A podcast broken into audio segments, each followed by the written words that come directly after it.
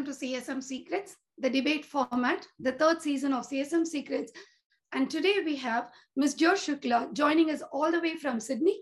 She is a customer success executive, author of Customer Success Mindset, a well-known influencer and coach in this space. And challenging her today is Mister Fernando Sarioni. He needs no introductions because he's quite popular in the product management space. He comes from a background where he's navigated the most complex product that can exist in the software space, which is telco. And he has some interesting questions about customer success. Let's go. Hey, Fernando. Hey, Joe. Hello. Hi, Shubha. Good to see you. How are you? Hi, Joe. Doing good. Thank you. So today's context and all we are going to talk about is product, right? We've heard this constant feedback coming from various groups that customer success, no matter people that are in support, anybody in customer success needs to have a very strong product expertise to be able to do their job well. Is that real? Is that true? What does product think? What does customer success think? Let's go. Fernando, you want to shoot? Okay. Thank you, Shubha. Well, Joe, uh, good meeting you here. And I would say um, one of the questions will be how, based on your experience, how much uh, the technical proficiency on the subject matter, right? Talking about, you know, the product or the uh, solution that you're supporting or selling, uh, how, how much weight you put into the technical proficiency for the C S M to be successful? This is a loaded question for a seven A M meeting, but um, I will say this. I think there is no one size fits all scenario here. I think it really depends on the complexity of the product. For me, as a customer success leader, the core skill set that I see in a C S M during the hiring process is the ability to listen to customers and understand their needs. Now, the second step in the process is what, what, does that, what does that understanding of needs mean? Does it mean that it's okay if you don't have industry expertise? Is it okay if you don't have technical expertise? But are you able to convey information from the customer to the product team and back in a certain way? So I think that that second step in the answer to your question about having technical expertise really lies in the complexity of the product. So it can be both yes and no, depending on the environment that they're in, the business that they work for, the nature of the customers and the nature of the, the product itself. Sometimes what happens is that the product requires you, the nature of the product requires you to have a technical understanding, but your stakeholders at the customer end are non-technical. So then how do you translate that information? Because you don't want to end up confusing either internal or external stakeholders. So for me as a customer success leader, all of those, it's not a straight yes or no answer. I think there's a lot of factors that come into play while making that decision. Right, okay. Yeah, I think part of that is always a debate on, as you said, how much it is a balance. As you said, you have to be able to empathize with the customer, getting them to, to trust you uh, in some way, uh, being you part of the whole cycle. Um, but the question here is if you have to pick a C S M, would you say you have to have, I would call it sales skills in the sense that you have to be able to engage with the customer and they have to trust you and want to do business with you?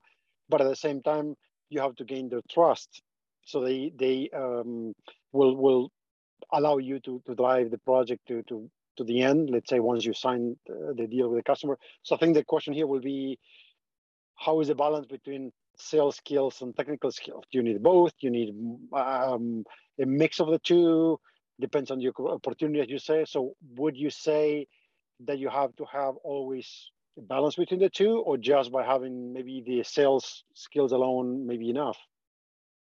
I'm thinking about mainly, just to put it in context, about um, putting about that in a, mainly on the technical proficiency, I'm sorry, in the technical fields, right? I think just having skills, sales skills never helps anyone. It, and again, I say this with all due respect to all of my colleagues in sales, they have so much more than just Scale, sales skills. I don't know why I keep saying skills. It's very unusual. Um, it's it's more than just sales skills that come into play, especially in a in the customer success profession. We're not just looking. We're not obviously the primary goal is not to not for customer success managers to make sales. um, the sale comes as an after effect, or an expansion opportunity comes as an after effect of the relationship that is built. That, that, that whole trust-based selling concept is the foundation of customer success. We're all selling something, um, and that's why businesses exist. But again, the core fundamental of having a customer success team in place is that value proposition, is accelerating that time to value. So I think I'd say a balance of sales and tech skills is very important. And when I'm, I'm using this, the term tech in a very broad perspective, which, which goes back to my previous answer in saying it has to be a fine balance of being able to translate complex technical problems to the customer in a simple way, and yet be able to understand the complexities when you're dealing with internal stakeholders like yourselves, who are so deep in the product um, that they understand tech speak, but the customer doesn't understand it. So I think it's that fine balance. When it comes to sales skills, it is an after effect of all of this understanding. So it becomes, it takes the backseat, but it's still important. I want to play the devil's advocate here, right, Fernando? So I wanted to ask a question, right? One question that gets thrown at me, me being customer success itself often, is customer success wants to have a say in product strategy, wants to have a say in product roadmap, right? But if you don't understand the technology, if you're here, then what is the difference between you and program management, right? You collect a set of requirements, pass it on, and then you just leave it for the product to decide, in which case the product is actually the one that is playing a key role in strategy. But whereas customer success says, we want to be able to drive the product direction because we know what the customer wants. How is that possible without having technical depth or an understanding of the market? So that, that question gets thrown at me. I would like to know what's your answer for that. Okay. I think that, again, products exist for that. Why do products exist? Let's go back to the basics and, you know, just the basics of the logical equation between about why we're having this conversation in the first place. Product exists because they solve a problem in the market, right? What do, and they exist for the customer they buy. Um, what do customers want? They want constant innovation because their needs are changing every day. The market is changing every day, which is the team that is closest to those changing needs, which is the team with their ears on the ground. It is the customer success team. What is the aim of the product team? It is to understand what those changes in the market are. So if you put all of those twos together, um, you, you get to why we're having this conversation.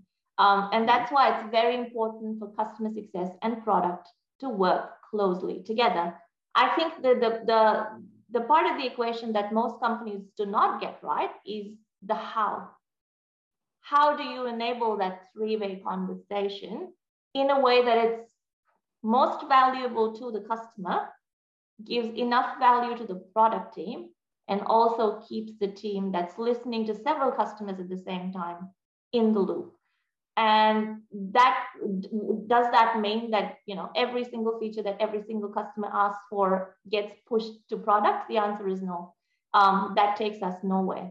So I think finding that fine balance um, and keeping everyone in the equation, the customer, the product team, and the customer success team appropriately involved is, is really important.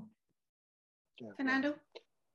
Yeah, I would say one, I think uh, Joe answered very well. I think the, the balance, as Joe say, is the how do you gain credibility, right? So you have to, as you say, you have to be credible in front of the customer on one side, to to uh, understand that they that you're going to be um, taking their side within the company, but at the same time, when you go in the in the internal dialogue, you have to get the credibility with, let's say, the product team to build and get accurately that the what you're asking for is is important, is relevant, uh, and that's the uh, you know, if you are a, in terms of getting to a C S M to be successful, is that balance between being credible externally, being credible internally, and being able to influence the, your company to get to the point they say product management or executive team to do what you're asking for, right?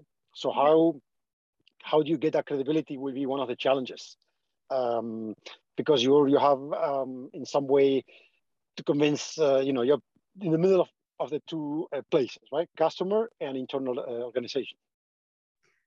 So, I mean, so Joe, what is your, your view of um, the product team? Like how can, how can the interface between product and customer success smoothened? What can the industry do to, um, you know, achieve this, this credibility, the customer satisfaction that we all are um, aiming for?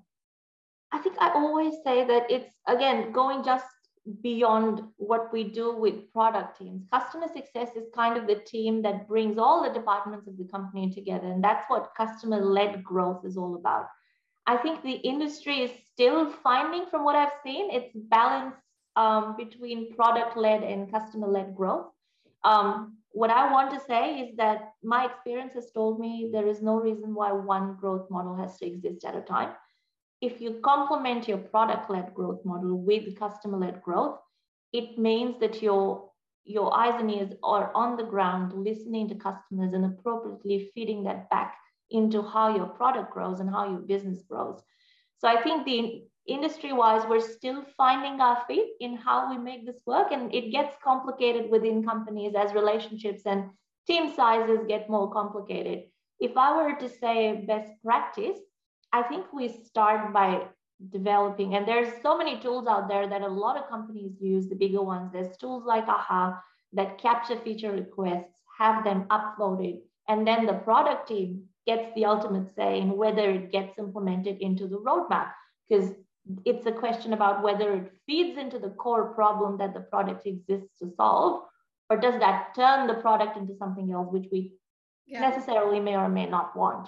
So I think while I do agree that product gets the ultimate say, it is how much the customer gets to say through the customer success team that's really important. So one thing is to implement tools and systems, um, you know, upvoting feature requests if you've got a high volume of customers, listening to the community, creating a community around the product that really helps.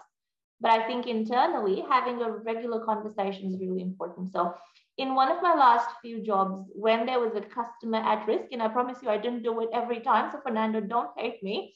Um, but if there was an at-risk customer that didn't understand the core fundamental of the product, and they'd make a generic statement saying the product does nothing for me, I'd bring in a director of product into the conversation. So the job of a C S M is not to know everything, or to know the deep weeds of the technology that they're working in, but to bring the right stakeholders at the right time to show the customers some extra love. So I think those are some of the things that we can do every now and then. It doesn't have, have to be every time, but I think every now and then when you see a customer who's got a fundamental problem with understanding why and how the product works or what the core problem it's trying to solve is, it's a deeply technical conversation. And I think bringing a product manager or a senior product leader into the conversation has always helped make the case. So I think, again, going back to what I said earlier, how do you enable that three-way conversation is really important. And that's what we're trying to get right as an industry. Yeah. So Fernando, for you, right, what is the maximum friction that you, that you experience when working with customer success, right? Like, you know, where do you really find challenges? And especially in a telco space, um, right? I mean, given the industry that you're in, are there any spaces where you think there is friction that, that the C S needs to take seriously? Well, one of the areas that is interesting is that uh, I'm assuming that uh, C S Ms, I know that C S Ms, some engage early in the sales process, even before the contract is closed. In some cases, in most uh, or in majority, you see them engage after. So once the customer is already on board. And one area that is interesting and I see as a source of friction is now, well, you as a product manager, usually looking for all these innovative things, the new technologies, the new differentiators, always looking forward. But sometimes customers say, well, I have some problems today. Let's say usability problems, you know, problems on that help me troubleshoot my product, or so much more Uh, down to earth or, or today's problems that I need to solve. And that's what usually the customer will tell the C S M right now, hey, I need to solve this uh, number of problems. And sometimes the product manager is looking forward and thinking, oh, I'm looking five years ahead. And then you have this balance between innovation and new cool functionality versus the, I would say, call it a little more boring day-to-day things, right? And that balance is interesting because you have to get into a justification exercise, and this is causes usually um, in a lot of frictions. And you have sales asking for the new and flashy things. I think C S Ms usually are much more grounded in reality and asking you for things that make the product more usable, more um, easy to support. And then you have the product manager dreaming ahead on the, you know, and also trying to balance the justification of everything. So that will be, uh, this is an interesting uh, dance between the different stakeholders on how to make this work harmoniously. Yeah, yeah. So do you have the executive team weighing in in your product management decisions? Do they come and say, listen to customer success, do prioritize what they say, put everything else later? Do you, do you have that kind of pressure coming in? You say in my case? Yes. Uh, well, yes, or one thing, that a trick that the C S M can do, if you have a good access to the executive team, getting an executive sponsor helps a lot as well within the company. But yes, normally it is, you have this tension between the different teams. And I would say uh, the, this tension between the um, things that are needed today versus the, the future vision uh, is, is a, definitely a source of tension. And is uh, when you put the executive team in the mix, and especially when you're responsible, in most cases, P L Ms are responsible for the uh, P and L. So uh, you have now an incentive to make features or functionalities that are also money-making. So it's uh, it's an interesting balance in the mix when you put all this together. Right. But right. I think as Joe said very well, I think the ability to be an influencer there, because you don't have sometimes the direct responsibility, but you have the responsibility in front of the customer, but not necessarily over what the, the product will come up in the in the um, upcoming um, releases, if you like. So that having the ability to influence the company overall to go to where you need it to be, it's, uh, I would say, one of the uh, biggest challenges that the C S M will have. All right. So, Joe, I heard, I've heard some of my customer success team say that, you know, given the fact that we bring in all the insights about the product and, you know, we become like a secondary market research arm for the product, right? We bring in all the uh, customer insights. And so, you know, product management will eventually be half customer success going forward, right? I mean, it's going to be a major influence. Um, so do, do you agree with that view? That in the future, you know, we are going to make some pieces of what product management is doing a little bit redundant? I, I, I wouldn't say so. I would side with Fernando on this one. Um, I wouldn't say so. I think customer success is a discipline in itself. And it's at the core of it is, is time to value for customers and the business growth that comes with it. Being a customer-centric organization, if you look at an organization-wide strategy, is teams working together, not teams um, vying for each other's jobs. So I think each team comes with its own expertise.